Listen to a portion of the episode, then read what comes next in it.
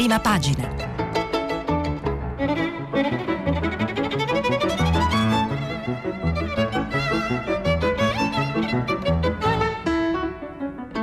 Questa settimana i giornali sono letti e commentati da Antonella Rampino, opinionista del quotidiano Il Dubbio.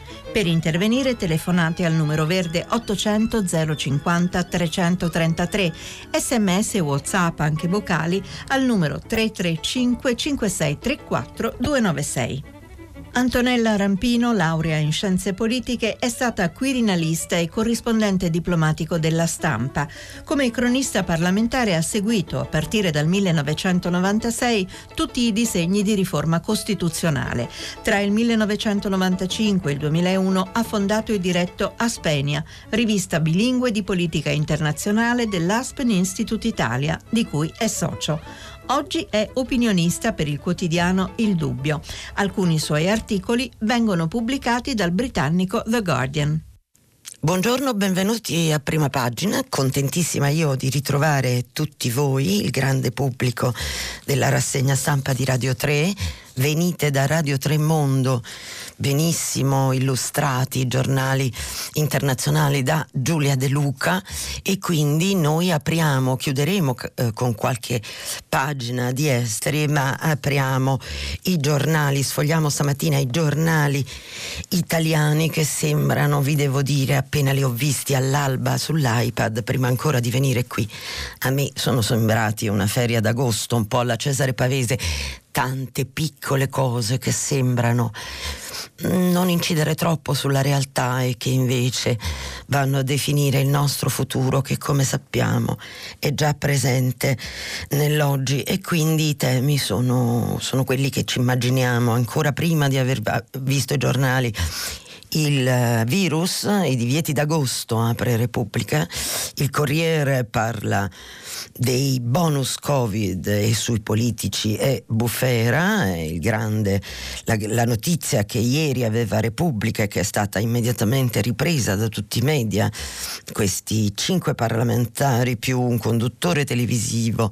e 2000 eh, amministratori locali che non hanno non avevano bisogno, soprattutto i parlamentari, del bonus Covid e che invece ne hanno eh, usufruito. La stampa apre con un'intervista al governatore della regione Emilia Romagna Stefano Bonaccini, chiedo scusa, il presidente della regione Emilia-Romagna, governatore è non corretto e eh, Stefano Bonaccini dice il governo non dimentichi il nord, eh, vabbè. Il messa- per il messaggero invece c'è un'anticipazione, test a chi rientra dalle vacanze, il Lazio, il Lazio del presidente Nicola Zingaretti che è anche segretario del PD, pronto a fare da apripista, ma mh, mm, per leggere degli articoli noi cominciamo cominciamo dal Corriere e dai temi economici che riguardano sempre anche l'Europa.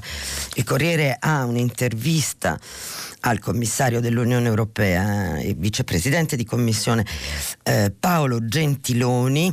L'Europa si aspetta eh, piani e tempi precisi, ha detto eh, Gentiloni a Federico eh, Fubini.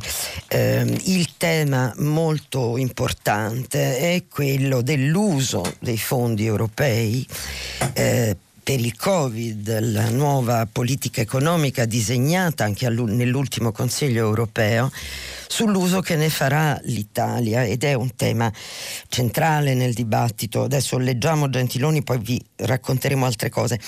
Eh, eh, chiede Federico Fubini a Paolo Gentiloni, il recovery plan è un rischio politico per la Germania e i paesi del nord, quindi come dire si mette pa- nei panni dell'amico del giaguaro. Sarà l'ultima concessione se non viene investito bene? La risposta di Gentiloni, questa ora è la sfida, lo è prima di tutto per la Commissione perché bisogna garantire il successo dell'operazione in un momento di silenzio degli euroscettici in tanti paesi. Se funzionerà potrà essere un precedente. Noi a Bruxelles dobbiamo saper gestire la Recovery and Resilience Facility da 672 miliardi di euro e mezzo, coordinando il lavoro dei governi, ma senza sostituirci a loro. Dovremo anche lavorare alle risorse proprie nuove forme di entrate europee per dimostrare che si può fare debito comune. Ma, chiede Fubini, se in Italia il Recovery Fund viene sprecato e non frena il declino, sarà più difficile che la Germania accetti altro debito comune in Europa? E Gentiloni eh, risponde, l'Italia è importante, siamo fra i maggiori beneficiari dei programmi varati in queste settimane. Che il Recovery Plan abbia successo in Italia è un fattore chiave e anche qui credo che ci sia una rivincita europea. La scelta europeista è una carta d'identità di questo governo e penso che sarebbe utile rivendicarla come chiara scelta di campo. Chi fa l'europeista riluttante finisce per lasciare spazio ai nazionalisti, che su quel terreno sono sempre più competitivi. Sappiamo tutti che questo governo è nato in circostanze particolari, ma ora ha una gigantesca responsabilità politica. Deve gestire una crisi acuta come mai nella storia repubblicana e ha a disposizione risorse come mai nella storia repubblicana. Il Recovery Fund, dice ancora Fubini, vale il 5,7% del reddito della UE. La recessione pesa di più ed è più concentrata nel tempo. Il fatto che ci sia una sorpresa positiva in sé può non bastare a fermare la divergenza tra economie, non trova?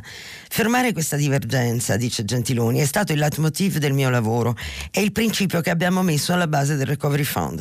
Certo, se ci si limita a paragonare l'entità del piano più i 100 miliardi di Shore, sarebbe, si potrebbe scusate, considerarlo modesto rispetto alle risorse mobilitate negli Stati Uniti, e questo è verissimo.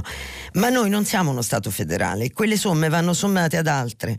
Per un 4 4,5% di PIL in media di sostegni dei singoli governi e a un 24% circa di garanzie sul credito. Basterà, bisogna che tutti i paesi si impegnino per evitare quelle, quella che io chiamo la grande eh, divergenza. L'intervista è molto lunga, vi invito a leggerla tutta.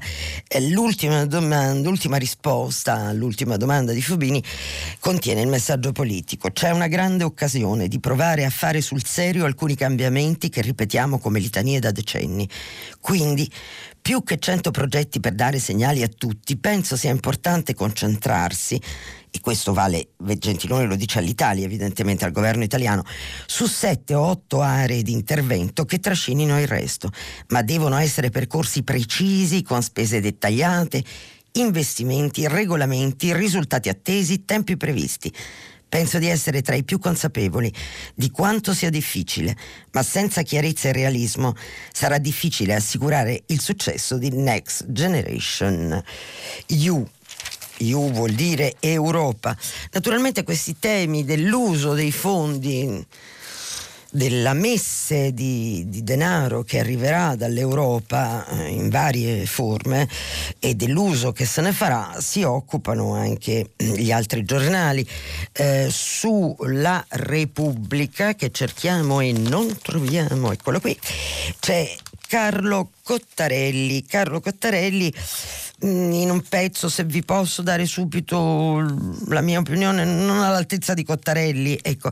Comunque ehm, Cottarelli eh, spiega che per ridurre le tasse bisogna sfoltire la giungla di detrazioni e eh, bonus. L'articolo che anche è un'analisi anche abbastanza tecnica, spiega il problema del numero delle aliquote, della complessità del calcolo della base imponibile, del finanziamento del taglio all'IRPE e arriva, e ve la leggo, alla eh, conclusione che è la parte politica dell'articolo di Cottarelli. In realtà, per chiarire le vere intenzioni del governo, sarebbe necessario inserire la possibile riforma dell'IRPEF nel quadro di finanza pubblica per il 2021. Il quadro del documento di economia e finanza di aprile è ormai palesemente obsoleto. Dovremo attendere la seconda metà di settembre per sapere quale obiettivo di deficit il governo porrà per il 2021 ma quale deficit sarebbe appropriato? Ne parlerò su queste colonne nei prossimi giorni. Eh, un articolo, come vi dicevo, molto tecnico, ma che fa seguito a un'intervista di cui certamente saprete mh, mm, che il ministro Gualtieri ha dato eh, ieri alla eh, Repubblica, nella quale illustrava il taglio delle tasse previsto dal governo, in modo particolare le riduzioni fiscali per il rilancio del mezzogiorno, demandando al 2021 un, un grande programma di investimenti e dando anche per scontato, come notava sempre su Corriere ieri eh, Ferruccio De Bortoli, dando per scontato che il taglio delle tasse da solo eh, possa eh, rilanciare, eh, eh, provvedere alla crescita. Notava De Bortoli che giustamente, giustamente che questo taglio delle tasse per ora è eh, troppo breve, trimestrale se non erro, perché possa incentivare gli investimenti. Il Messaggero si occupa eh, sempre di questo tema eh, raccontando in un pezzo di Roberta Amoruso a pagina 7 un'indagine della Banca d'Italia eh, su dagli investimenti al sud una spinta a tutto il paese. La scommessa è doppia, la svolta verso la fiscalità di vantaggio per il sud che scatterà ad ottobre può salvare nello stesso tempo il lavoro e le imprese. Può dunque agire sul lato della domanda grazie alla forza della decontribuzione che spinge le assunzioni anche per anni, se davvero diventerà una misura strutturale e questo è esattamente il punto eh, di cui vi mm, parlavamo un secondo fa. Ehm, vi dicevo che invece la stampa ha aperto un problema della questione eh, della cosiddetta questione settentrionale ed è una reazione di rimbalzo quasi automatica all'annuncio del governo di provvedimenti eh, speciali, come sappiamo, eh, per il mezzogiorno. Il governo non dimentichi il nord, la stampa ci apre addirittura il quotidiano, le imprese sono critiche, no gli sgravi solo al sud. Eh, vabbè, mm, poi la stampa ha questa notizia di cui vedremo se è solo un'idea un'idea che passava come un reifolo, Conte lancia il tunnel sotto lo stretto di Messina, ma appunto è un'indiscrezione, quindi forse poco meno di un'intenzione.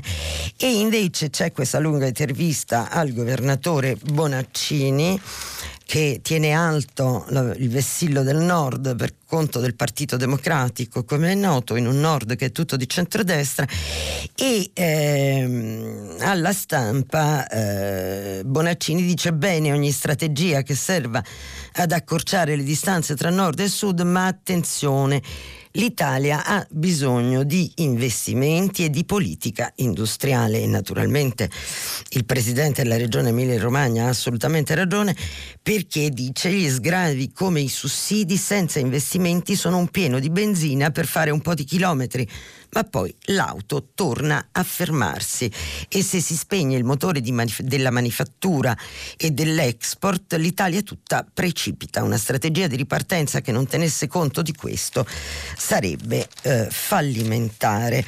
Eh, sempre il eh, tema eh, della mancanza di strategie, in qualche modo del timore di una mancanza di strategia o dell'annuncio di strategie, eh, come dire, eh, troppo poco rapide, troppo una certa lentezza decisionale, viene affrontata anche dal mattino eh, sul fronte però di un altro grande tema che è quello dell'antivirus. Il politologo Mauro Scalise in prima pagina firma un articolo titolato Antivirus senza strategia globale, toccando un punto eh, centrale, eh, e cioè l'isolamento e chacun pour soi di ogni paese rispetto al Covid.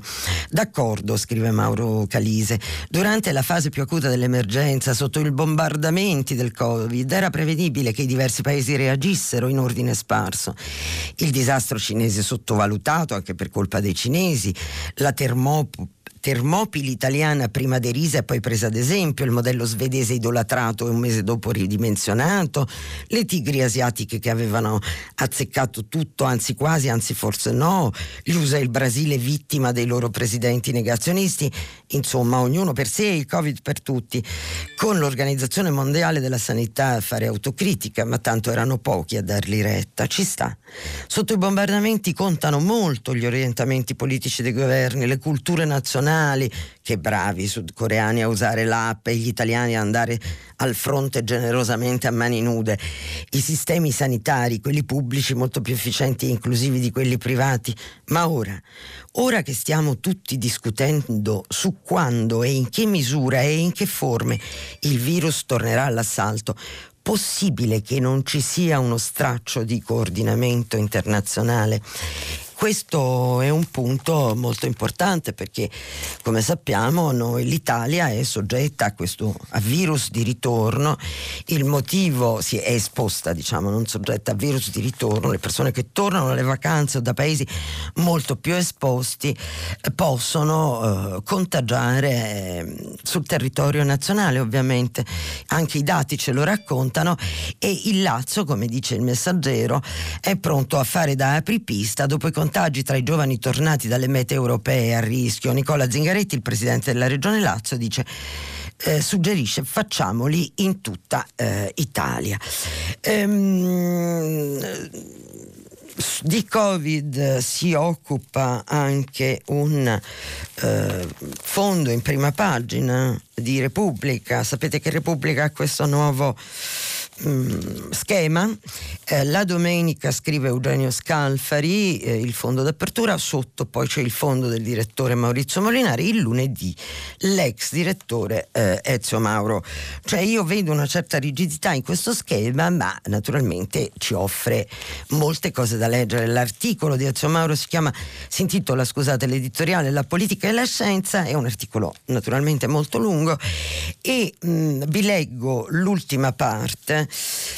perché giunge al punto, ai temi di cui stiamo parlando. Potremmo dire che siamo disciplinati, noi italiani intende Ezio Mauro, quando la cautela ci viene imposta e siamo immediatamente irregolari quando manca la costrizione e il compito di rispondere alle esigenze della fase dipende dalla nostra autonomia. Dobbiamo prendere atto che la forza residua del virus in questo momento dipende dalla nostra debolezza e dopo aver accettato ieri di cedere quote di libertà in cambio di sicurezza, oggi dobbiamo imparare a graduare quella stessa libertà che abbiamo sempre considerato come assoluta, a modularla e non è detto che sia più semplice, ma è un esercizio indispensabile, altamente politico e dipende solo da noi. Si chiama responsabilità.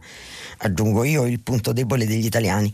Naturalmente, scrive Ezio Mauro, molto è cambiato rispetto alla fase più acuta della pandemia, quando la crescita esponenziale dei contagi sembrava fuori controllo. Dovevamo fronteggiare un nemico sconosciuto e soprattutto rischiava di saltare il sistema sanitario nelle zone più colpite del nord davanti alla furia dell'emergenza. Oggi conosciamo almeno in parte i segreti del virus. Aspettiamo a breve il vaccino che è in fase di sperimentazione. Abbiamo messo a punto le cure di contrasto. I reparti di terapia intensiva degli ospedali sono in grado di operare decongestionati. Per fortuna i numeri sono sotto controllo.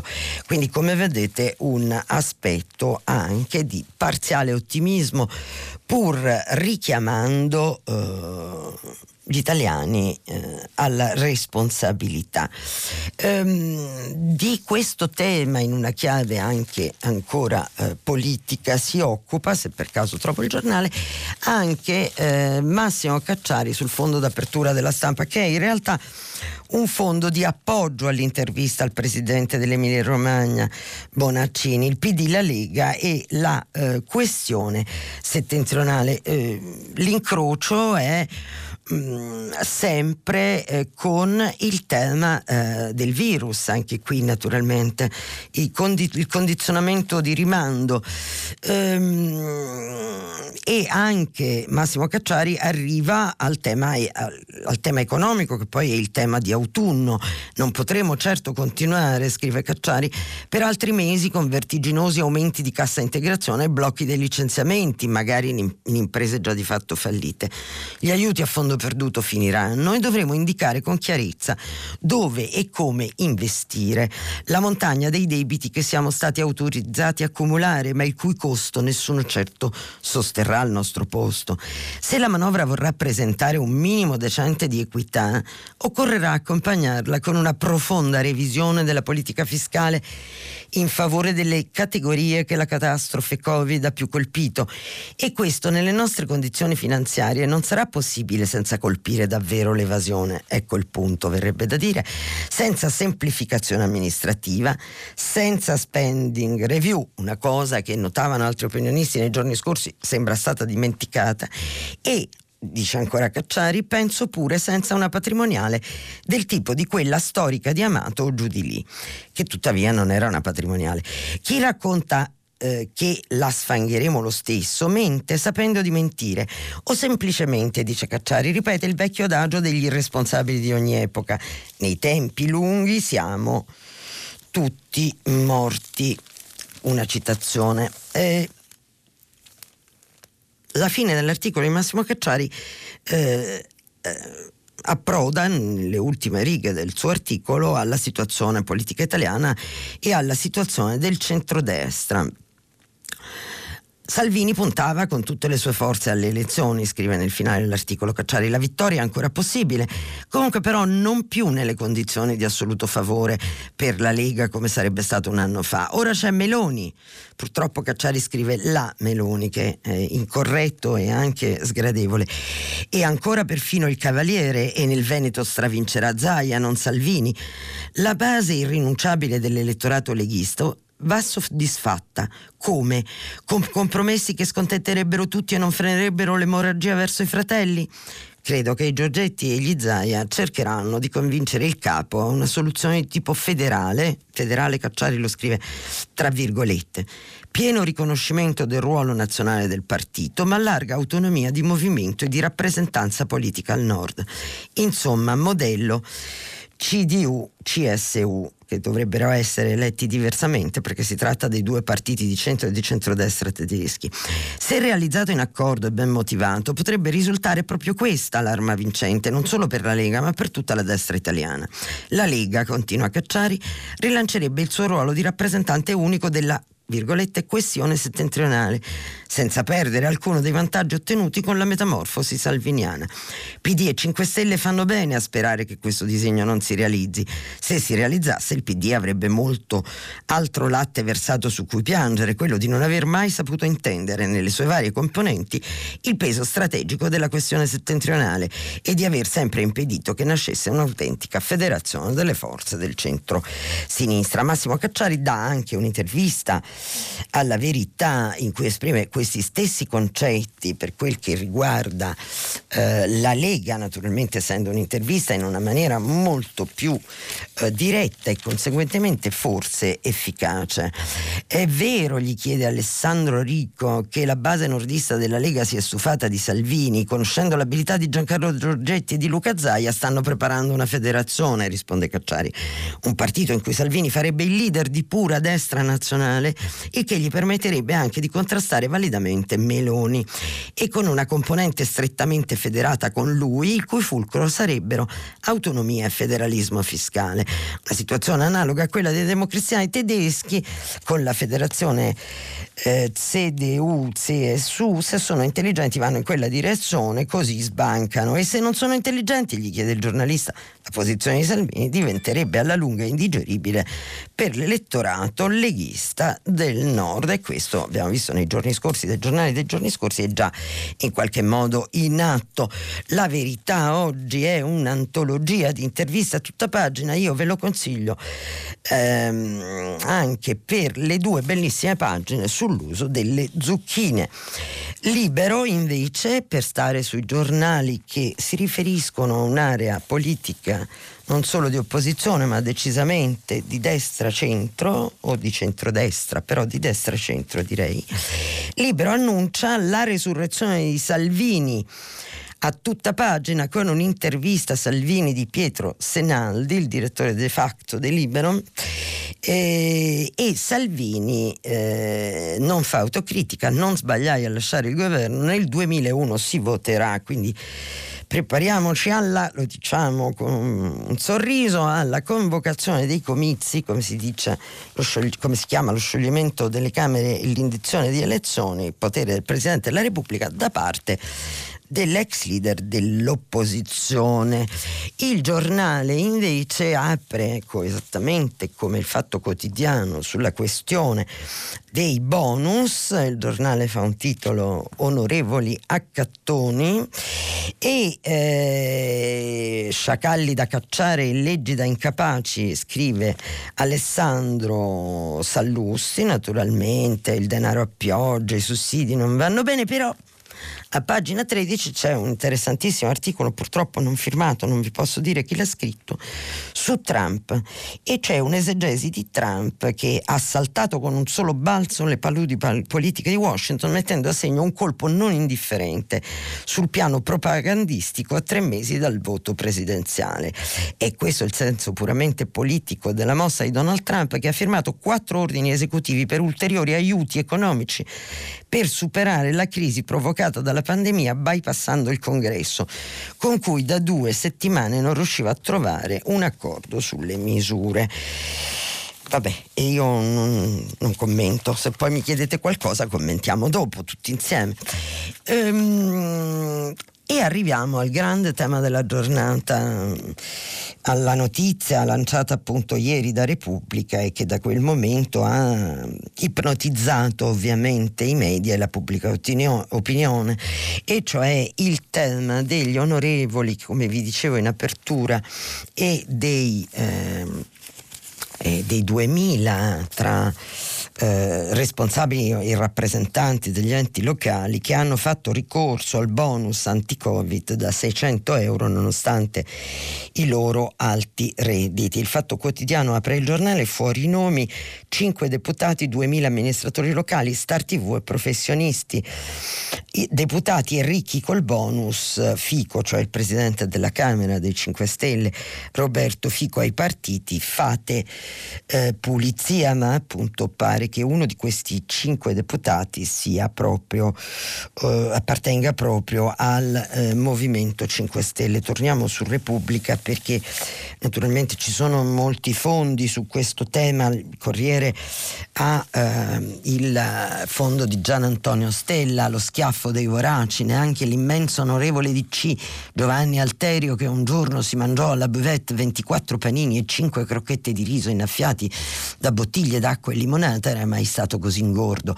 Come hanno osato cinque parlamentari nei giorni più difficili della pandemia chiedere proprio loro il bonus di 600 euro? Una schifezza da trattare col sarcastico dono che il verde Stefano Apuzzo riservò allora a quel deputato insaziabile. Un sacchetto di ghiande per placare il vorace appetito. Ma c'è di più, a fare domanda sarebbero stati anche circa 2000 politici locali. Sono all'opera le migliori firme, le migliori penne. Ehm, quelle più caustiche, appunto Gian Antonio Stella in prima pagina sul Corriere, Sebastiano Messina, pagina 26 della Repubblica, un parlamentare che non si accontenta dei 13.000 euro che incassa ogni mese, ma scrocca allo Stato i 600 euro destinati a salvare dalla miseria le partite IVA messe in ginocchio dal coronavirus, non commette un illecito, ma perde quell'onore che una volta giustificava il titolo di onorevole l'abbrivio del pezzo di Sebastiano Messina. Il punto naturalmente qual è? è che il fuori nomi del fatto quotidiano ha un senso perché eh, senza fare quei nomi si infanga tutto il Parlamento eh, perché le responsabilità sono individuali, anche quelle eh, come dire politiche. La, la, notizia è uscita dall'Inps perché è la centrale anticorruzione, mi pare che si chiami così, un, un reparto dell'Inps che ha trovato verificato queste, eh, questa terribile incongruenza e l'Inps non ha fatto i nomi eh, pubblicamente eh, di questi disonorevoli, come, dice, come li chiama giustamente Sebastiano Messina, su Repubblica e, mh, mm, eh, dicendo che esiste la legge sulla privacy. Ecco, a pagina 7 di Repubblica c'è il giurista Alfonso Celotto che è un costituzionalista perché insegna diritto costituzionale all'Università di Roma 3 che non ha dubbi. L'obbligo di trasparenza prevale sul diritto alla riservatezza individuale. Sono dei pri- concetti e principi molto importanti. In casi come questo di Cicciolotto occorre operare un bilanciamento tra il diritto alla riservatezza dei singoli e l'obbligo alla trasparenza, valore già importante in sé, ma che acquista un rilievo maggiore perché riguarda i rappresentanti delle istituzioni. Fu Turati, Filippo Turati, nel 1908 a dire che l'amministrazione dello Stato deve essere una casa di vetro perché in una democrazia i cittadini devono conoscere come funziona il potere. A chi spetta, chiede Giovanna Vitale, la giornalista a cui si deve lo scoop. Ehm, a chi spetta stabilire che la trasparenza fa premio sulla riservatezza? È proprio questo il problema, risponde il costituzionalista. Non esiste a priori una gerarchia costituzionale fra diritti, però in tal caso è proprio la Costituzione a fornire un'indicazione. L'articolo 98 dice che tutti i pubblici impiegati sono al servizio della nazione. L'articolo 54 dice che devono esercitare il loro mandato con disciplina e onore. Ma l'Inps, chiede ancora la giornalista, oppone la privacy. Chi, viola, chi la viola rischia sanzioni. Certo sarebbe più elegante che cinque parlamentari si autodenunciassero. In piccolo si sta verificando quanto accaduto con i verbali secretati del Comitato Tecnico Sanitario. Perché la domanda è, esiste un interesse pubblico a conoscere i nomi di chi come legislatore ha approvato l'erogazione di soldi pubblici di cui poi ha usufruito? Se la risposta è sì, vanno pubblicati, anche perché c'è anche un'altra questione. La riservatezza è sacrosanta a tutela dei diritti fondamentali, orientamenti politici, razziali, sessuali, la salute. Ma, no, ma, qui non ce n'è qualcuno in ballo. In questo caso la riservatezza è stata eh, fatta Mm, in questo caso, scusate, ho letto male, eh, la domanda è stata fatta per un sussidio e quando fai domanda di fatto dai il consenso a ricevere una prestazione che è con soldi pubblici. Ebbene, io cittadino devo sapere chi è stato aiutato dallo Stato, perciò andrebbe pubblicato l'intero elenco. Non si tratta di un orientamento personale che va tenuto riservato, ma di un accesso a una prestazione eh, dello Stato. Però eh, bisogna anche chiedersi questo, come è potuto accadere? È potuto accadere perché, come racconta eh, Paolo Baroni eh, sulla stampa, eh, in questi bonus non sono stati fatti abbastanza, tanto bene insomma, con nessun limite di reddito di fatturato le erogazioni sono diventate a pioggia. Dobbiamo notare però su questo titolo che le erogazioni volevano essere a pioggia perché erano per l'appunto helicopter money, una, una, una soluzione emergenziale. Per ottenere dall'Inps il bonus da 600 euro, racconta Paolo Baroni, poi da maggio lievitato a 1000, bastavano pochi clic. Bisognava solo essere iscritti all'Inps da prima del 23 febbraio di quest'anno e si poteva presentare domanda. Pochi vincoli, 600 euro non erano infatti cumulabili solamente con reddito di cittadinanza, il reddito di emergenza, l'indennità di disoccupazione e l'assegno di invalidità. Il risultato è che ben 4,1 milioni di italiani hanno avuto accesso a questo contributo.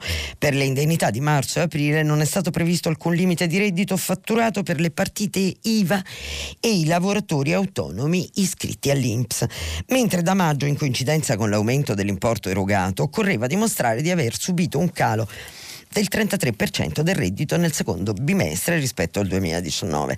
Diverso il discorso invece per gli iscritti alle casse private, come ad esempio i giornalisti, che per ricevere il bonus di marzo e aprile si dovevano trovare in determinate condizioni o avere un reddito 2018 più basso di 35.000 euro oppure aver subito la cessazione e la sospensione della propria attività o la riduzione del 33% del fatturato nel primo trimestre 2020 in caso di reddito superiore a 50.000 euro.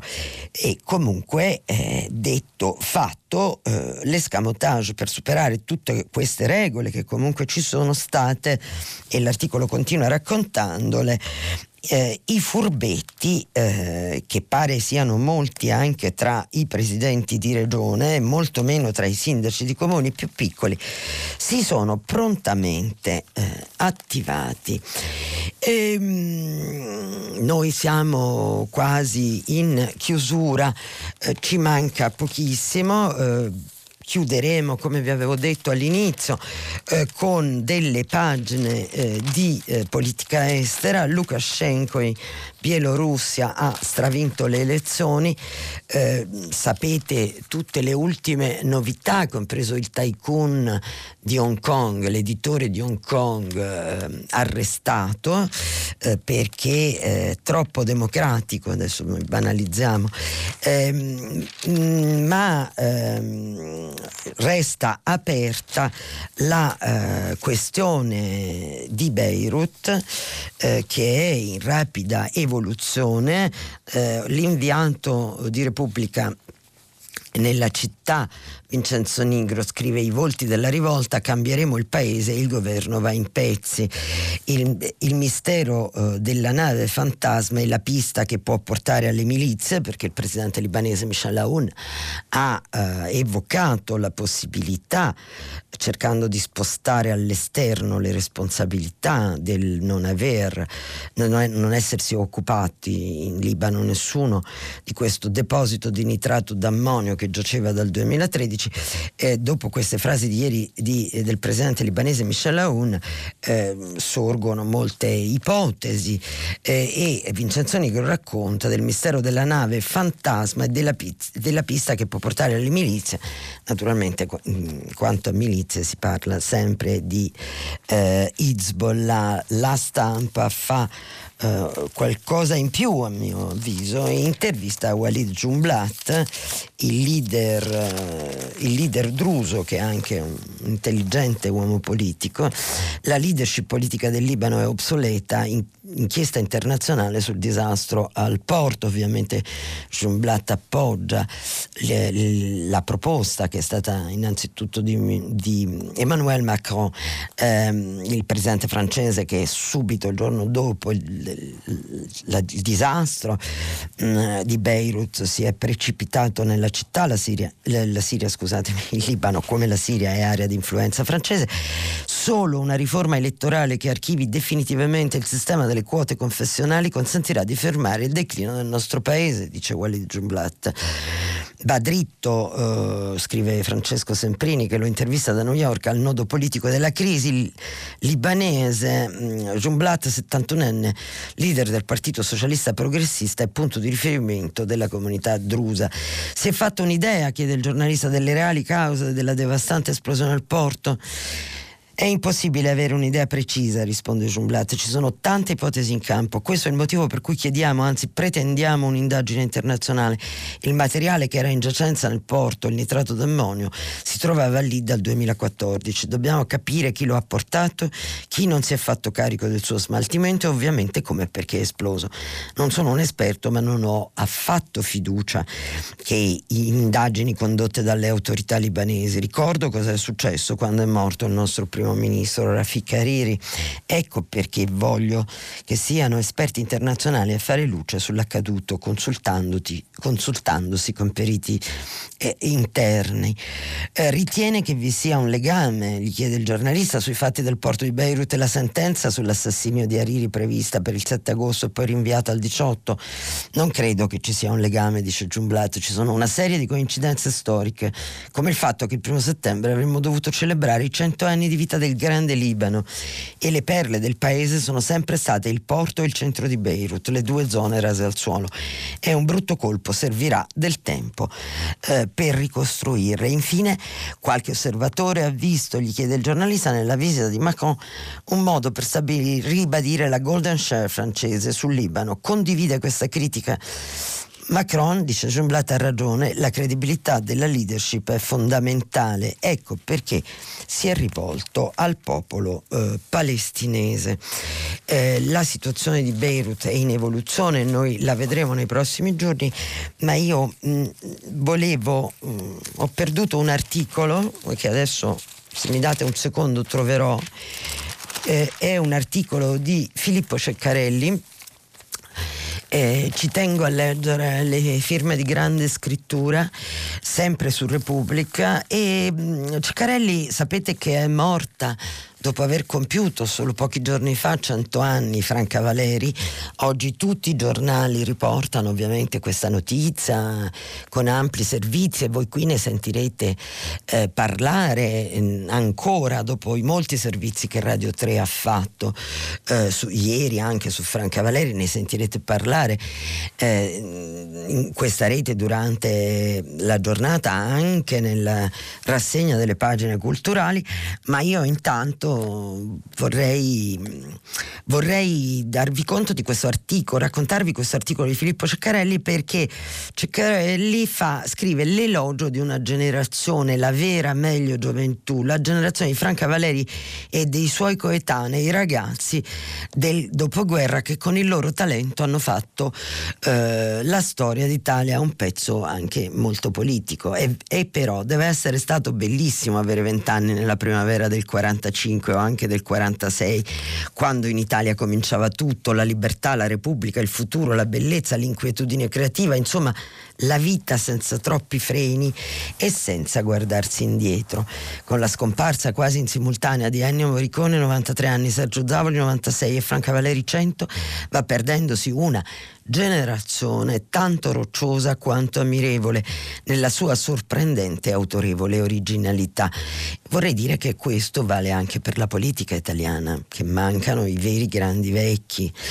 E allora, anche al netto dell'enfasi e della lezione che trasmettono, dice Ceccarelli, per pura curiosità viene voglia di ripercorrere più che i motivi del successo, le radici, gli sforzi, il comune percorso di questi altri ultranovantenni ancora felicemente ed energicamente in vita, che la tempra e il destino hanno reso patriarchi e matriarche di un'Italia divenuta forse irriconoscibile ai loro occhi. Ma pazienza, così funziona la storia. Bambini e ragazzetti durante il fascismo e la guerra, anche civile, noiosissime parate, lutti in famiglia, fame nera e fughe nei rifugi sotto i bombardamenti, ma tutto vissuto con l'allegra innocenza dell'infanzia e dell'adolescenza.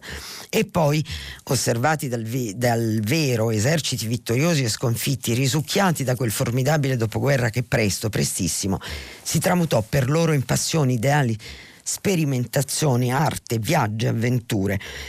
Come ogni elenco si rischiano colpevoli forzature e omissioni, ma nessuno meglio di chi è over 90 saprà perdonare le une e gli altri, magari con il rinforzo di una caritatevole indifferenza. Il recordman dei Vergliardi è comunque un saggio cittadino di confine, Boris Pahor, nato 106 anni or sono, poco dopo che la guerra poco dopo scusate, che l'Italia di Giolitti aveva mosso guerra all'impero ottomano. Anche a lui si deve il mese scorso quel processo di riconciliazione con il mondo slavo che sa di piccola grande speranza lungo un orizzonte davvero poco segnato dall'ottimismo. E quando poi l'articolo di Filippo Ceccarelli, che vi invito a leggere, approda all'oggi, conclude tuttavia è anche questo eterno, sterile e intorpidito presente, questo presente senza passato né, né futuro, come l'ha definito il grande psichiatra Eugenio Borgna, che ha 91 anni, che un po' gioca a favore degli anziani sapienti e del loro prestigio, da vivi come da morti. Nell'Italia della decadenza volgare della insignificante ripetitività sembra perfino di cogliere un alito di poesia nella scomparsa degli antenati positivi di un paese che ha smarrito se stesso. Dov'era l'ombra? Orse la quercia spande morta, né più coi fulmini tenzona. La gente dice, or vedo, era pur grande. Sono versi di Pascoli, anch'essi rimasti in testa come una cantilena proveniente da un tempo ormai lontanissimo. Dunque, elogio di una generazione che va scomparendo e però eh, che, fo, che fo, è bello immaginare oggi che f- ci fossero momenti di grande felicità con il futuro davanti all'inizio del dopoguerra, ma dobbiamo sempre ricordare le famose parole di Paul Nisan, non vorrei mai più avere 18 anni. Noi qui eh, abbiamo terminato questa lettura dei giornali insieme, eh, abbiamo continuato a ricevere, io ho dimenticato di dirlo all'inizio, eh, i vostri messaggi sul sito di Radio 3, ai quali adesso poi nella seconda parte della rassegna stampa daremo oh, spazio e lettura, e si apre, come sapete adesso, il filo diretto eh, con i lettori. Aspettiamo i vostri messaggi, le vostre telefonate e, e io vi risponderò uh, come posso. Grazie. Antonella Rampino, opinionista del quotidiano Il Dubbio, ha terminato la lettura dei giornali di oggi. Per intervenire chiamate il numero verde 800 050 333, sms whatsapp anche vocali al numero 335 5634 296. Si apre adesso il filo diretto di prima pagina per intervenire, porre domande ad Antonella Rampino, opinionista del quotidiano Il Dubbio, chiamate il numero verde 800 050 333 sms e whatsapp anche vocali al numero 335 5634 296.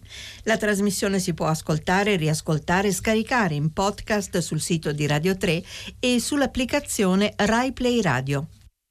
Pronto? Buongiorno, chi c'è in linea? Pronto? Sì, buongiorno. Chi è? Buongiorno, sono Marco da Sondrio. Buongiorno Marco.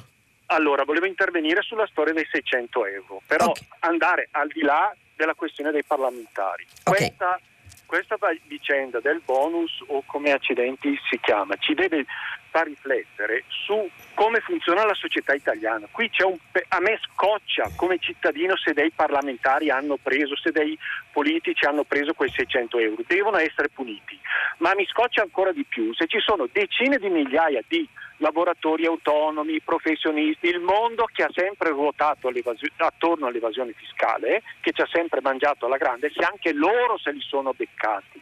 Perché, anche perché nelle ultime settimane qui per chi gira nei bar, chi ha a che fare con artigiani, professionisti. Gli scontrini fiscali sono spariti. Sì, è vero. Sono spariti. Anche a Roma. Le ricevute, fiscali, le ricevute fiscali, anche dalle fatture, sono sparite.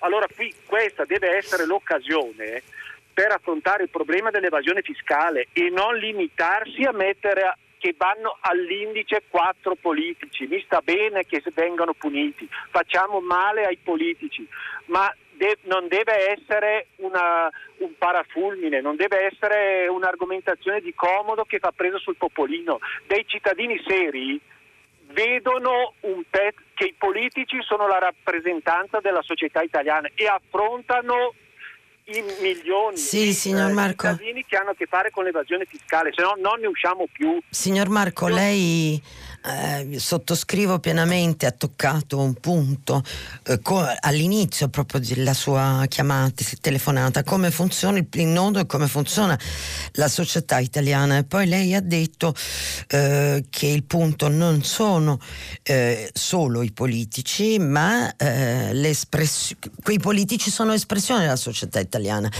La, io stavo per dirlo leggendo i giornali, ma questo sui giornali stamattina non c'era e quindi ho immaginato fortunato eh, di poterlo dire dopo, grazie anche a telefonate come la sua. Già nei primi giorni in cui era operativo il bonus dei 600 euro, prima ancora che diventasse di 1000, erano usciti articoli sui giornali, eh, le notizie erano uscite su, anche su altri media, di eh, eh, persone eh, che dalla banca nella quale lavoravano vedevano l'accredito di quei bonus su dei conti correnti molto pesanti, molto pieni di denaro, eh, da parte evidentemente di persone, di lavoratori o di persone che operano attraverso la partita IVA e che potevano, eh, che avevano i requisiti proprio grazie evidentemente al tema dell'evasione fiscale, che è indubitabilmente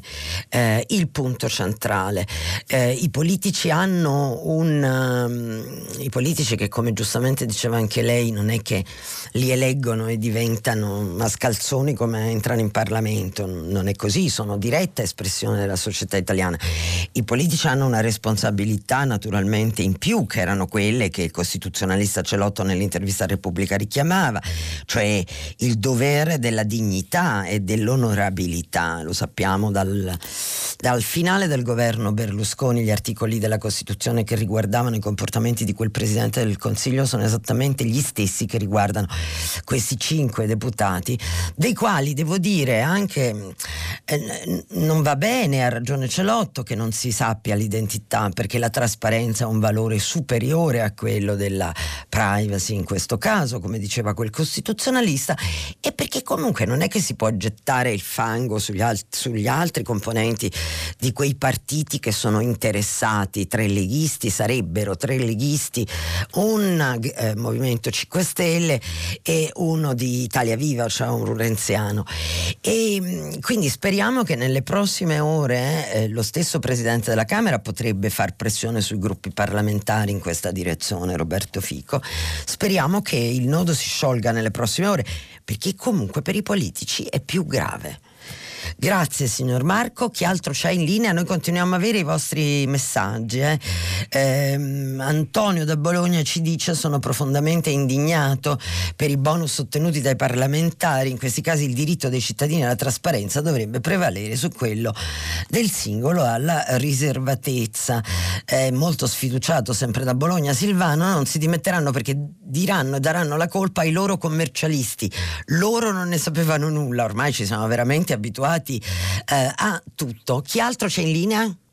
Sì, buongiorno, eh, mi chiamo Patrizia, chiamo da Roma. Buongiorno Io... Patrizia. Il mio intervento è sullo stesso tema, temo di non aggiungere molto, però volevo esprimere tutta la mia indignazione e raccontare la mia eh, vicenda personale per quel che conta. Um, una cosa che, ho, che, ho, tenuto molto riservata eh, tutti questi mesi, ma che vorrei raccontare. Io sono una guida turistica, quindi il mio reddito è zero.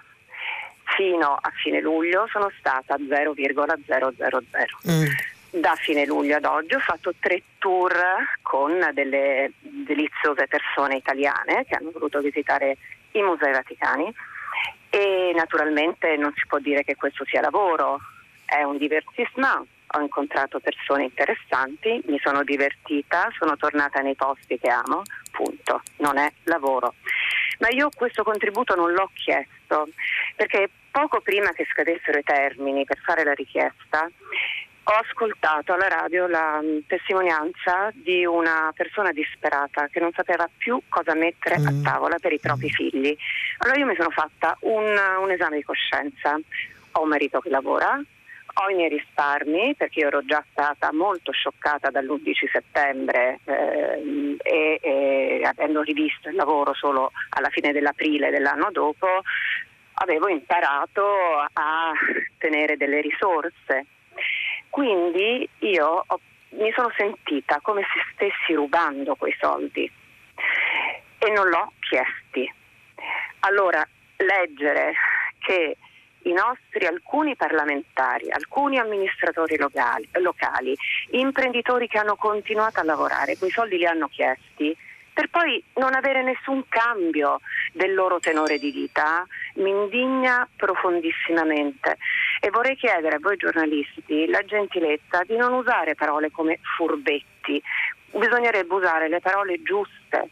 Queste persone non sono furbetti, queste persone sono dei disonesti che rubano.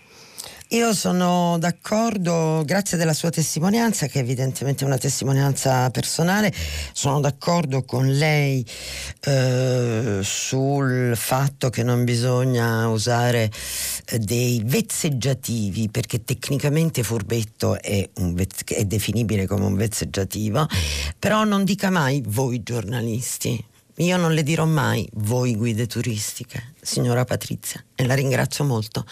Chi altro c'è in linea? Mi sposto, mi vuoi chiamare fisso? No, Pronto? no. Pronto, mi sente? Sì, sì, non... pronto? C'è stato un problema di linea? Eh... No, sì, ma io non so chi è la signora in linea. Pronto? Linda. Linda. Buongiorno Linda, da dove chiama per cortesia? Da Rimini. Buongiorno, mi dica tutto.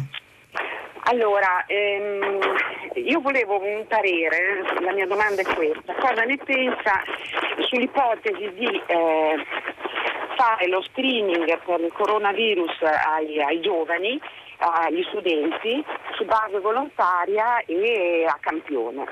Ecco, perché io sono rimasta un po' sorpresa per il fatto che ci si affidi alla volontarietà con diciamo, eh, un, un, gruppo di, di, di, cittadini che già dimostra di non avere particolare consapevolezza, c'è il negazionista, c'è lo scettico, c'è eh, diciamo pure il menefreghista.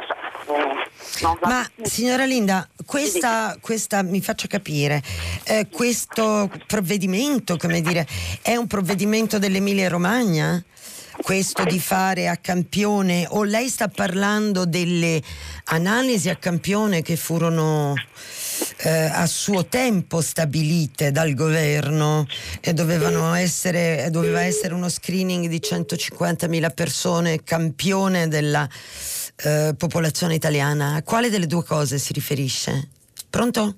È caduta la linea è caduta la linea con la signora Linda. Eh, signora Linda, se ci sente, ci richiami e continueremo la chiacchierata. Intanto diamo la linea a un altro. A un, intanto, in attesa di dare la linea a un altro ascoltatore, eh, leggiamo i messaggi. Devo dire che a parte un messaggio di buon compleanno di, di Luisa da Verona per Romano Prodi, il politico più sobrio e saggio, c'è una quantità di proteste eh, insomma alcune anche ai limiti degli insulti e io quelle non le leggo come è noto. Eh, Bruna da Merano dice che l'altra vergogna è la chiusura del Parlamento, in un momento così pesante questi fannulloni superpagati se ne vanno in ferie, invece di dare un esempio a tutti, è inaccettabile tutto questo, i 5 Stelle hanno imparato bene presto la eh, lezione, ancora sempre perché sono molto mm, arrabbiati oggi i nostri telespe- eh, i nostri ascoltatori. Cosa ce ne facciamo? Questo messaggio non firmato. Dei parlamentari italiani e europei se non ci rappresentano nemmeno un po', se non fanno proprio le istanze dei cittadini e nemmeno leggono e discutono le sentenze a nostro favore come la 2017-586 della Corte europea che fa chiarezza sul regolamento di Dublino e fa emergere quanto siano aberranti il regolamento di Dublino e direttive sull'asilo da cambiare subito. Le hanno messe nel cassetto queste informazioni come avviene per le stragi? Eh, invece il signor Giuseppe Aldo mi complimento per la varietà delle fonti alle quali avete attinto le notizie internazionali. Questo immagino che sia per Radio Tremondo e per Giulia De Luca glielo giro volentieri, non è cosa da poco non farci descrivere il mondo da giornali inglesi o statunitensi, scrive il signor Giuseppe eh, Aldo. Mi dicono che la signora Linda è di nuovo ha ripreso la linea. Signora sì, Linda? qua, buongiorno. Sì. Ecco, le chiedevo a Dica. cosa si riferisce nella sua telefonata? Al provvedimento di alcune settimane fa del governo di fare degli screening a tampione su una popolazione eh, di 150.000 italiani camp- che, si- che, sono campione dell'intera popolazione italiana, questo o è un provvedimento, un provvedimento insomma, sì. una decisione, quella alla quale lei si riferisce, della regione Emilia-Romagna per il territorio dell'Emilia-Romagna? Dunque, adesso lei mi fa una bella domanda. Io sinceramente mh, ho sentito questa notizia e non ricordo se era una proposta eh, relativa solo alla, alla regione eh, nostra oppure eh, di, su tutto il territorio nazionale. Eh, sicuramente era una, ancora una ipotesi, una proposta. Signora, però prima di eh, avere come sì, dire, lei ha ragione. No, lei prima di avere delle idee su una cosa, uno deve avere le idee chiare, diciamo allora, così. Diciamo una cosa, sì, io posso, quello che posso ecco. dirle, ecco. io perché non so se c'è questo provvedimento su Rimini, come dire, quello sì. che le posso dire io è che eh, l'esame a campione 100, su 150.000 italiani che poi non si sono sono presentati tutti, diciamo così, e questo non va bene, come non va bene non aver scaricato l'app Immuni, perché, perché eh, certo. soprattutto in autunno ci sarà molto utile. Eh, era stata fatta a campione perché in quel momento la disponibilità dei test era limitata nel mondo, non solo in Italia, era limitata certo. nel mondo e quindi anche in Italia. sul costringere i ragazzi a fare, eh, a fare il tampone Io, mm, guardi, onestamente glielo devo dire, io non so cosa sarebbe giusto fare. Io penso che le famiglie, le mamme e i papà dovrebbero portarli a fare il tampone, questo sì. Non sono sicurissima che lo Stato debba obbligare all'esame, questo non lo so, devo rifletterci, non sono in grado di dirglielo adesso, glielo dico onestamente. Di certo le famiglie dovrebbero, di certo le famiglie dovrebbero e credo, quello che penso io per quello che ho visto con i miei occhi, credo che vadano fatti molti più controlli e con molta più severità, con la stessa severità che veniva applicata durante il lockdown, nei famosi luoghi della movida, perché lì è, io ho visto cose pazzesche. Eh, assembramenti come allo stadio, eh, gente che si accalcava e si, si, abbracciava mezzo ubriaca, insomma non sappiamo come funziona. E nessun controllo delle forze dell'ordine, nessuno, non un vigile in giro, questo non va bene, perché ehm, se, non, se, non, operano i controlli poi non possono nemmeno protestare che dire, i ragazzi usciti dalla tragedia, della solitudine, da lockdown e così via si accalcano per le strade. Da giovani ci si sente immortali. Questo ce lo ricordiamo tutti, non è che lo si pensa, lo, ci si sente, è una cosa quasi genetica, non si ha la piena consapevolezza del rischio, il valore della vita è un'altra cosa, eh, ci si sente immortali. Qualcuno diceva, i nostri nonni dicevano, sei un incosciente, ecco quella roba là, molto banalmente. Un'altra chiamata, grazie signora Linda. Buongiorno signora, sono Norberto e chiamo da Varallo. Buongiorno signor Roberto. Ecco, intanto bentornata ad una trasmissione da parte di una esperta di politica estera perché ne abbiamo un gran bisogno. Grazie. Eh, infatti la mia domanda va in quella direzione e eh, vado un po' per le spicce e dico sul Libano la domanda è a chi giova l'esplosione a orologeria del porto di Beirut? Ehm, e cerchiamo di essere attenti a questo Libano perché noi da 40 anni, 40 anni teniamo 1500 soldati sotto il nostro comando per la missione UNIFIL sì. che dovrebbe garantire la sicurezza di quella regione, in realtà garantisce la sicurezza di Israele ma non altrettanto quella del Libano a quanto pare quando appunto tutti i jets volano e fanno quello che vogliono da quelle parti e ci è andato Macron a confortare una sua creatura, creatura coloniale dei francesi, questo Libano. Eh, non mi è piaciuto, insomma, avrei preferito che l'Europa tutta, certo. l'Italia con tutta l'Europa, insomma, certo. si prendesse carico senza consentire a questa nostalgica di grandore dei francesi che quel Libano hanno creato perché prima non esisteva di per sé, insomma. Ecco, io vorrei davvero che a partire dal disgrazio del Libano. Intanto dicessimo che cosa succede di un Medio Oriente che si sta polverizzando e appunto torna la domanda a chi giova. E, e all'Europa quanto invece gioverebbe un patto davvero per uno sviluppo del Mediterraneo sulle due sponde, perché diventasse il mare nostro ma non dei nostri interessi, diventasse, se vogliamo condividere anche quelli, ma diventasse il mare davvero dove tentiamo di creare una comunità di sviluppo uguale e quanto ne avremmo bisogno per la pace nel Mediterraneo e credo anche nel mondo. Eh? Grazie signora. Grazie a lei signor Roberto, è molto bello sapere che ci sono persone, anche ascoltatori, che hanno una tale sensibilità giustissima per temi come questi, perché eh, noi siamo nel Mediterraneo, quello che accade a Beirut ci riguarda direttamente, non è un caso che siamo lì, come lei ha giustamente ricordato, da 40 anni con la missione Unifil, che tra l'altro è una delle missioni di vero successo mm, dell'Italia sulla scena internazionale. E che le devo dire? Beh, la nominiamo ministro degli esteri qua stamattina in regia. Eh, vedo che sono d'accordo, ecco, mi sembrano tutti sorridenti. C'è un vuoto, un'assenza dell'Italia più che una presenza della Francia, perché la Francia, per carità, Macron avrà agito anche così rapidamente per, come dire, come al solito, come fanno spessissimo i capi di Stato e di governo di grandi paesi comunque, per coprire problemi interni con una grande uscita internazionale, ma fu la società delle nazioni, quella che era in nuce l'ONU, subito dopo la prima guerra mondiale ad assegnare il Libano e la Siria alla Francia come area di influenza. E la Francia ha avuto il merito nel senso del loro interesse nazionale, quindi perfettamente legittimo, di continuare a coltivare anche a livello altissimo ehm, le sue aree di influenza, insomma, no? Poi si può notare cose positive, cose negative, però lo hanno esercitato. L'Italia purtroppo, devo dire, sin, eh, ha una discontinuità mh, mm, in politica estera. Ecco, discontinuità mi pare un eufemismo, adesso lo ritiro questo, questo sostantivo. L'Italia è, eh, si è autocondannata all'ininfluenza eh, anche grazie alla presenza di ministri degli esteri, ma mm, insomma parecchi, non solo Luigi Di Maio.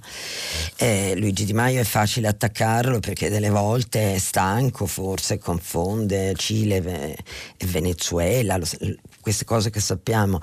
Eh, gli, gli, staff, la struttura della Farnesina è ancora una grande struttura diplomatica, ma purtroppo è stata spesso guidata da ministri assolutamente non all'altezza del compito. Non mi fate fare i nomi perché insomma li sappiamo tutti, quindi l'Italia ha rinunciato a, a incidere in politica estera e, e, questo naturalmente non è un bene. Il Medio Oriente fu Fanfani a chiamarlo il nuovo atlantismo, così chiamava Fanfani l'idea che l'Italia fosse una salda alleata degli Stati Uniti ma avesse anche eh, saldissimi rapporti nel mondo arabo e di Medio Oriente e Mm, l'Italia aveva un ruolo da media potenza, non ce l'ha più. Eh, e naturalmente per incidere sulla scena internazionale o si è presenti sul terreno in Libia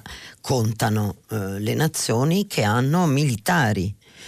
Sul terreno, militari operativi intendo, anche noi abbiamo credo un contingente di 350 um, unità eh, sul terreno, ma non, non combattenti e non sto dicendo che dobbiamo violare la Costituzione italiana, o si è oppure si è sul terreno con forte presenza diplomatica, che è il motivo per il quale l'unica ambasciata aperta sostanzialmente a Tripoli è quella italiana. Ma insomma poi bisogna anche operare. E e eh vabbè, eh, chiedo scusa, mi sono un pochino persa su questo amo lanciatomi dal signor Robert, Norberto che, Davarallo che aveva eh, comunque perfettamente ragione. Speriamo che in un futuro le cose eh, cambino. Eh, un altro ascoltatore in linea? Pronto? Buongiorno, chi è? Sono Sandra da Monza. Eccoci. Mi Pronto? dica, signora. Senta, mi la, dica. La, la, la, mando al dottore Serampino, buongiorno. Buongiorno. Eh, la mando un attimo fuori tema rispetto a quello di cui ho parlato finora. Eh, sto cercando da giorni di cercare di, cap- di capire quanti interessi dobbiamo pagare sul nuovo MES. Eh, e quanti interessi dovremo pagare sulla parte del denaro del recovery fund allora. che ci viene dato non a fondo perduto ovviamente. Eh, è una roba molto tele- telegrafica. Ma è molto telegrafica, sono interessi molto più bassi telegraficamente, ma enormemente più bassi di quelli che l'Italia dovrebbe pagare se accedesse a dei prestiti attraverso emissioni di obbligazioni, accedesse a della liquidità da sola. Perché eh, quando la Lega, Salvini, Meloni, Berlusconi, Tajani e tutti quanti dicono eh, i titoli del debito pubblico italiano vengono piazzati benissimo sui mercati internazionali, il motivo è semplicissimo, noi paghiamo dei tassi eh, di interesse molto alti, lo Stato italiano, cioè noi contribuenti, paghiamo dei tassi a chi compra i titoli del debito pubblico italiano molto alti perché abbiamo un debito pubblico pesante pesante e la situazione è incerta e tanto più la situazione è incerta, tanto più bisogna pagare interessi alti. Quelli del MES sono irrisori. Il risparmio eh, usando il MES è stato calcolato in una cifra che varia di risparmio in, in interessi, solo in interessi tra i 4 e i 5 miliardi, una manovrina. Spero di aver risposto alla sua domanda telegraficamente. Un'altra domanda? Buongiorno dottoressa, sono Giovanni da Venezia. Buongiorno signor Giovanni, la città da me amata, Venezia. Ecco, allora io volevo intervenire sulle provvidenze che sono state erogate in occasione del Covid-19. Sì. Ora sappiamo cosa è accaduto, che tante persone, a partire anche da eh, personaggi politici, parlamentari ed altri, eh, professionisti e quant'altro, hanno utilizzato queste provvidenze non avendone assolutamente bisogno. Tuttavia il decreto lo prevedeva e qualcuno si trincererà dietro il fatto che questo era possibile e si troveranno 100.000 giustificazioni.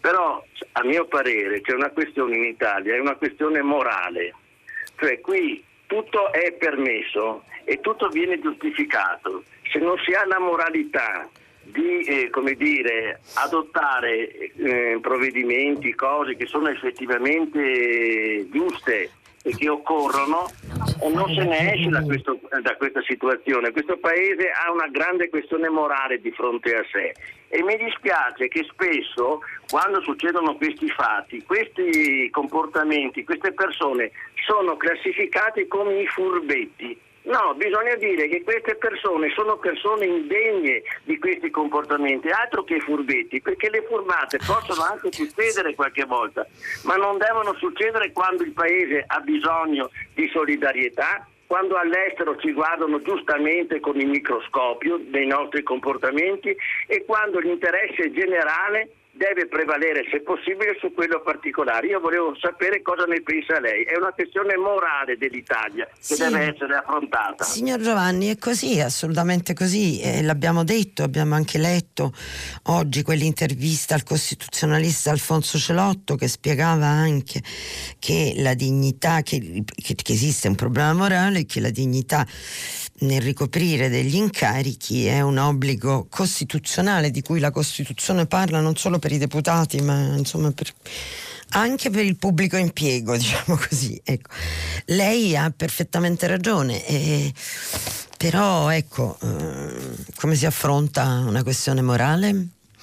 Si parte dal piccolo, eh, non la si può sollevare solo quando riguarda eh, la sfera pubblica. Eh, io ho sempre avuto questa sensazione che ci fosse uno scambio non detto tra i politici italiani e i cittadini italiani.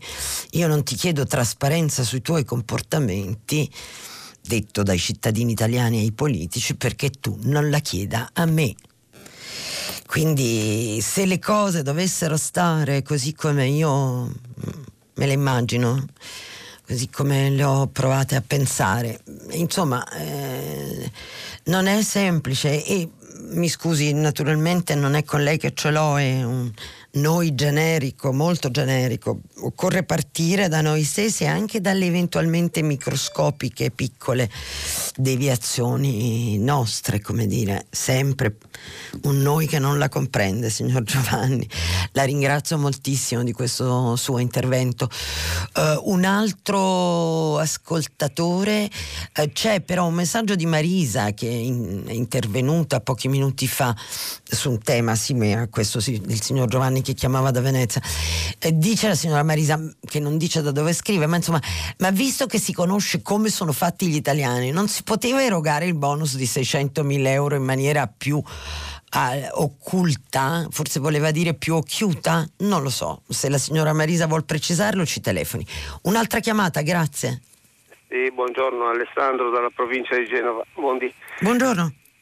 Eh, ma agganciavo beh, al discorso dei furbetti, in Italia non sarà mai abbastanza diciamo, il pentolone da scoprire. Eh, però ci sono anche i furboni, come le società che in passato hanno forse progettato lo stretto di- il ponte sullo stretto di Messina, che hanno incamerato centinaia di milioni, mentre invece però adesso la stagione eh, sta cambiando forse. Quindi eh, come forse anche insegnato dalla gestione della realizzazione del ponte di Genova, il tempo è per realizzare, è per realizzare in trasparenza e bene. Quindi, Signor Alessandro, eh, però però attenzione eh, perché lei dice società che hanno incamerato centinaia di milioni per il ponte sullo stretto di Messina. Per progettazione, progettazione. Sul ponte del ponte sullo stretto di Messina e poi il ponte come sappiamo non è stato realizzato. E ho capito, ma quelle società qualcuno l'ha, gliel'ha commissionato. Il governo all'epoca vigente ha fatto dei contratti di questo tipo.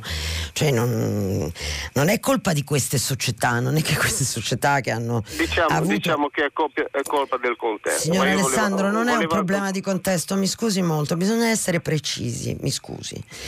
Lei dice sul ponte di Genova, il ponte di Genova allora, di Mo... No, mi, mi faccia un attimino fi... finire così. No, poi... no, no, mi scusi, lei mi ha fatto la domanda, cosa voleva aggiungere? No, non ho fatto la domanda, no, no. Ah, la io fa perché che... però io la devo correggere anche sul ponte di Genova. Faccia la domanda.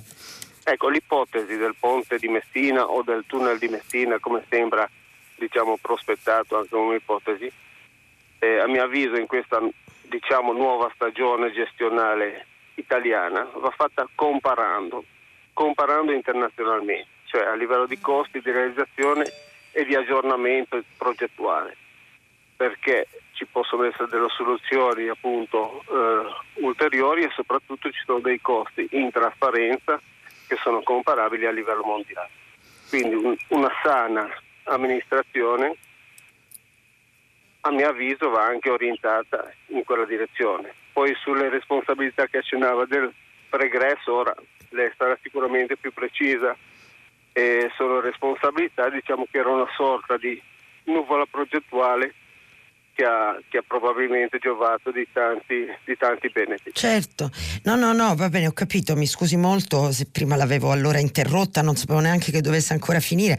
Io ci tenevo a dire che la responsabilità non è di quelle società che hanno progettato il ponte, ma di chi li ha commissionato eh, il progetto dell'importo è, è, del tutto evidentemente perché non è la responsabilità di quelle, di quelle società, non facendo in questo nessun paragone paragone eh, con il ponte di Genova, sono situazioni imparagonabili, anche il modello con cui il ponte di Genova è stato realizzato, tutti dicono, e secondo me hanno ragione, che non è replicabile perché ehm, lì esisteva un elemento di urgenza, eh, perché Genova muore senza quel ponte, non si va da nessuna parte senza il rifacimento del ponte Morandi.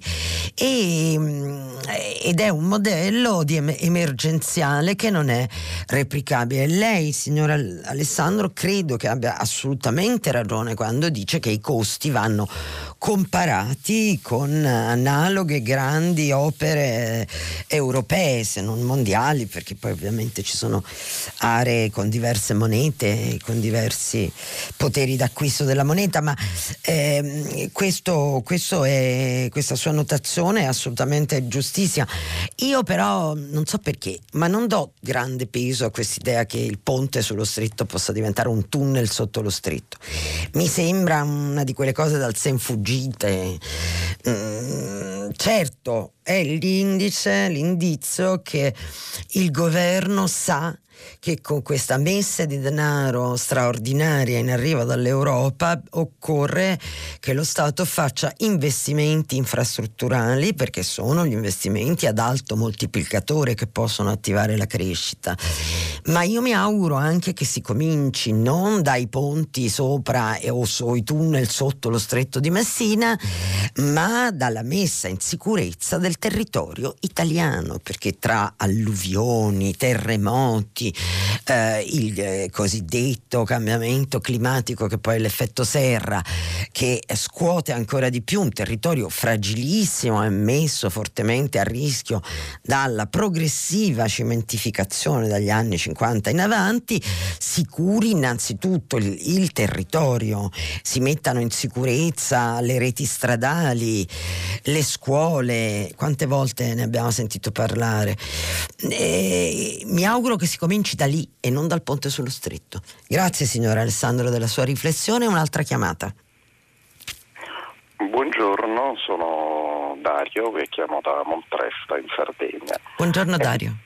Eh, io, chiam- io, chiamavo per questa questione del MES, no? che a quanto pare è una sorta di panacea, un, un grande regalo, eccetera. Eh, c'è, però c'è un piccolo particolare che mh, mm, mi sfugge Allora, se fosse questa cosa meravigliosa, interesse praticamente inesistente, eccetera, mi chiedo come mai nessun paese europeo si sta ponendo il problema. Per un motivo semplicissimo. Eh, eh, perché gli eh, altri paesi che non hanno bisogno? Ah, la Grecia non ne ha bisogno quanto noi? La, signor Alessandro, signor Alessandro. No, Dario, Ah, chiedo scusa, non avevo segnato il suo nome, giro il foglio. Signor Dario Da mi diceva, mi perdoni, così voglio... Montresta in Sardegna. Allora, eh, signor Dario, il problema è che gli altri hanno già usufruito del MES precedente, quello alle condizioni negative, sia la Spagna che la Grecia, e non ne hanno ora bisogno. Il premier spagnolo Sanchez, tuttavia, ha spiegato in conferenza stampa dopo un paio di settimane fa, dopo la visita del, del Presidente del Consiglio italiano Conte, che non esclude affatto di dover ricorrere al MES e che deve vedere come va la pandemia in Spagna e non sta andando bene purtroppo. Quindi mh, mm, io mi scusi, ho raggiunto male perché ho sentito nel suo tono di voce un po' di domanda retorica, diciamolo così, un po' di se fosse questa cosa meravigliosa. Il MES non è una cosa meravigliosa, nel senso che nessuno vuole, vorrebbe, cioè tutti vorremmo non dover accedere a eh, prestiti e finanziamenti. Come dice il, il Presidente del Consiglio spagnolo Sanchez, se ce n'è bisogno si ricorrerà.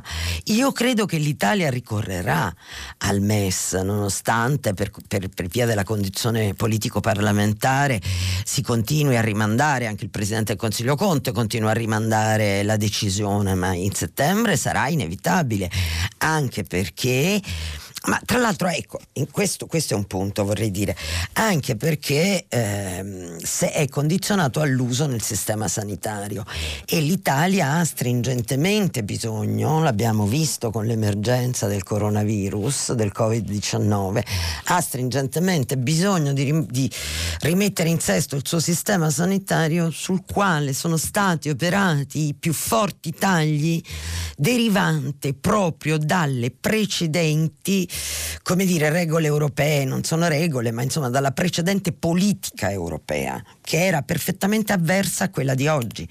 Invece sul MES, nel dibattito pubblico, per parte populista, populista di ogni colore, diciamo così, si continua a proiettare l'ombra del precedente MES, che era molto diverso da questo, che è a tassi di interesse bassissimo e condizionato all'uso per le spese eh, sanitarie. Non è più impostato, cioè il MES è un meccanismo tecnico che viene attuato in un modo o nell'altro a seconda del tipo di politica che l'Europa ha in quel momento. Noi siamo passati, per dirla con semplicità, dal rigorismo, il coronavirus e la reazione al coronavirus, alla pandemia globale, ha spostato l'Europa dal rigorismo al keynesismo, diciamolo molto banalmente. Quindi avere tutti questi dubbi sul MES è perfettamente infondato. Guardi, io mi sento di dirle questo. La ringrazio, signor Dario. Un'altra chiamata. Pronto? Eccoci. Buongiorno signora. Uh, sono Vincenzo, chiamo da Potenza. Uh, la, mia rifle- la, mia riflessione più che una domanda Uh, secondo me uh, dare il contentino al popolo di sapere i nomi sono di quelle cose un po' così, la, la, vedo abbastanza poco, poco produttiva per quello, che, per quello, che, hanno fatto queste persone disoneste. Si tratterebbe a questo punto che l'Agenzia delle Entrate effettuasse su tutte le persone, su tutti quelli che hanno fatto richiesta di questi bonus e di queste persone nello specifico alle quali è stata già appurata dall'Inps la loro, eh, la loro non fondatezza, un'indagine fiscale accuratissima, anche perché anche io ritengo, come l'ascoltatore precedente, che in questa massa di persone che ha richiesto ingiustamente questi fondi si celi una buona parte di professionisti e di, sì. e di persone che hanno e continuano ad evadere. Sì, è quello che dicevo anche io prima, signor Vincenzo. Certo. Sì, Sono sì, d'accordo con lei, ma vedrà che l'indagine fiscale accuratissima la faranno, sarà in corso, perché hanno un bandolo chiaramente. Io non sono d'accordo con lei, mi permetto di dirle, sul fatto che non debbano essere resi pubblici i nomi eh, dei politici, non delle persone, come dire, eh, perché per i politici c'è, c'è bisogno di un esercizio, di una cosa che si chiama accountability, i politici devono render conto che è un di più, è una diversità rispetto ai cittadini comuni. E quindi eh, ed è un punto molto importante. Io mi, mi scusi, uso queste sue parole eh, per paventare l'ipotesi che gli italiani chiedano poco ai politici che li rappresentano. E questo, signor Vincenzo, se è così anche per lei, ci rifletta. Bisogna pretendere molto di più dai politici molto di più anche di quello che chiedono ovviamente i populisti, anzi bisogna chiedere il contrario. Grazie della chiamata, un'ultima chiamata abbiamo tempo, vero? Chi è? Pronto? Sì. Buongiorno, sono Davide. Buongiorno, buongiorno Davide da Padova. Eh, senta, eh, ero stimolato dalla riflessione riguardo la questione del senso civico, no? il senso sì. di appartenenza e ho collegato un po' quello che è accaduto con i parlamentari e con i partite IVA che eventualmente evadono, ma eh, mi sono collegato anche alla questione di Immuni, dell'applicazione. Sì. Io puntualmente ricevo da tutti quelli a cui domando se hanno scaricato l'applicazione immune la solita risposta. No. Nessuno, nessuno, l'ha scaricata per cui non serve assolutamente a nulla. E io rimango stupito perché voglio dire, eh, siamo noi nessuno, cioè se nessuno scarica questa benedetta applicazione, certo. siamo, cioè, siamo, siamo, il problem- siamo noi il problema di immune che non funziona. Esatto. Bravo. mi lascia stupito questa cosa. Eh. Io le dico, ho fatto l'infermiere fino al mese scorso, l'applicazione Immuni l'ho scaricata. Nel momento in cui andavo a lavorare per evitare di essere richiamato, perché per esempio venivo a contatto con una persona positiva, potevo sospendere l'applicazione Immuni. Testimonio il fatto che è un'applicazione strepitosa, garantisce... Eh, la privacy. Signor Davide, grazie. Noi siamo in chiusura. La invito a richiamare anche domani. Ha detto delle parole molto chiare. Io sono perfettamente d'accordo con lei. Aveva anche una bella voce giovane. Io vi saluto, sono Antonella Rampino. Ci fermiamo qui dopo il giornale radio.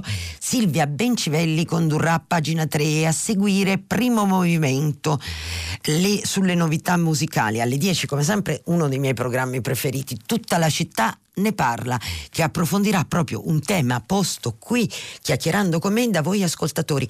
Grazie, a domani alle sette e un quarto, viva prima pagina.